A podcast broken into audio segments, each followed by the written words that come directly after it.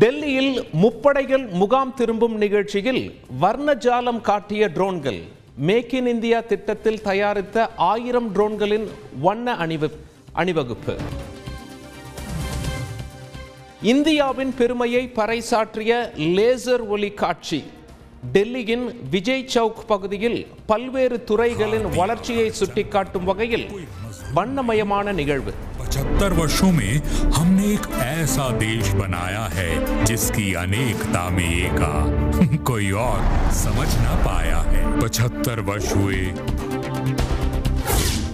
டெல்லியில் குடியரசுத் தலைவர் முன்னிலையில் முப்படைகளும் முகாமுக்கு திரும்பும் கோலாகல நிகழ்வு ராணுவ இசைக்குழுவினரின் பேண்ட் வாத்திய இசையுடன் களை கட்டிய நிகழ்ச்சி டெல்லி விஜய் சவுக் பகுதியில் முப்படை வீரர்களின் அணிவகுப்பு மற்றும் சாகச நிகழ்ச்சிகள். பிரதமர் மோடி மத்திய அமைச்சர் ராஜ்நாத் சிங் உள்ளிட்டோர் பங்கேற்பு. மூன்று மாதத்திற்கு மேலான கர்ப்பிணி பெண்களை பணியில் சேர்ப்பதற்கான தடை ஆணை வாபஸ். பாரத ஸ்டேட் வங்கி அறிவிப்பு. ஓபன் கிராண்ட்ஸ்லாம் டென்னிஸில் நாற்பத்தி நான்கு ஆண்டுகளுக்கு பின் பட்டம் வென்றது ஆஸ்திரேலியா. இறுதிப் போட்டியில் நேர் செட்களில் வென்றார் ஆஸ்திரேலிய வீராங்கனை ஆஷ்லே பார்ட்டி.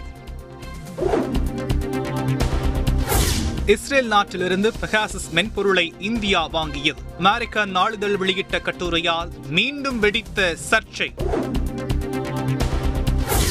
ஜனநாயக அமைப்பினரை உளவு பார்க்க மோடி அரசு பெகாசஸ் மென்பொருளை வாங்கியது தேச துரோகம். மத்திய அரசு மீது காங்கிரஸ் எம்பி ராகுல் காந்தி கடும் விமர்சனம்.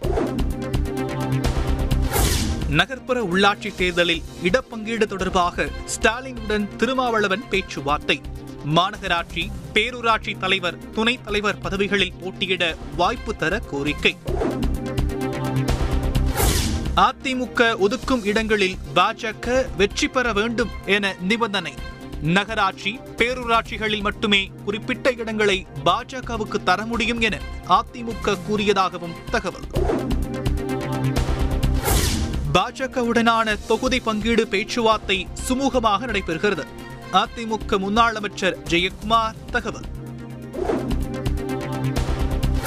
அதிமுகவுடனான தொகுதி பங்கீடு பேச்சுவார்த்தை தொடரும்.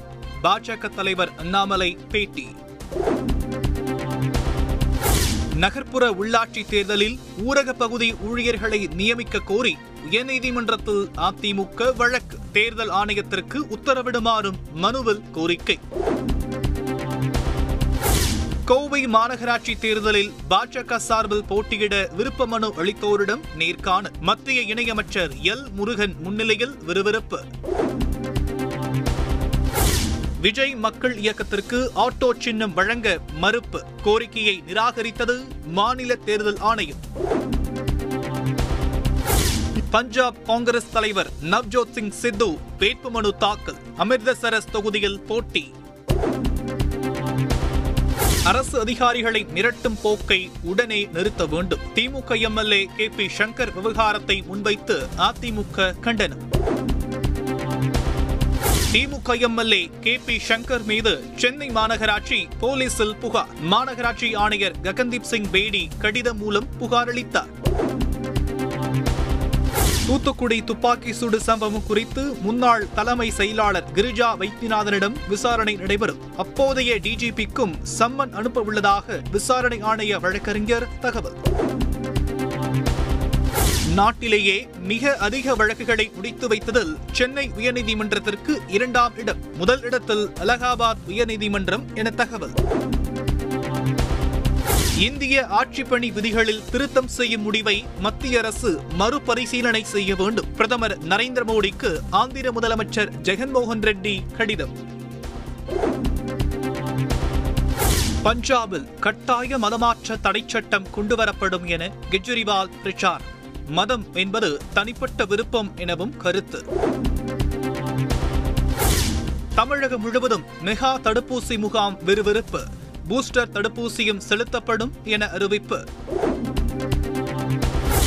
நியோகோ வைரஸ் குறித்து அச்சம் தேவையில்லை என அமைச்சர் மா. சுப்பிரமணியன் கருத்து. வைரஸை தடுக்கும் ஆயுதமாக தடுப்பூசி இருக்கும் எனவும் நம்பிக்கை. இ சேவை மையங்களில் கல்வி சான்றிதழ் உட்பட இருபத்தி மூன்று வகையான சான்றிதழ்களை பெறலாம்.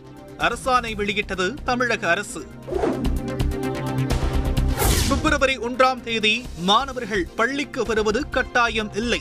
ஆன்லைன் வழியாக கல்வி கற்கலாம் எனவும் பள்ளிக்கல்வித்துறை உத்தரவு.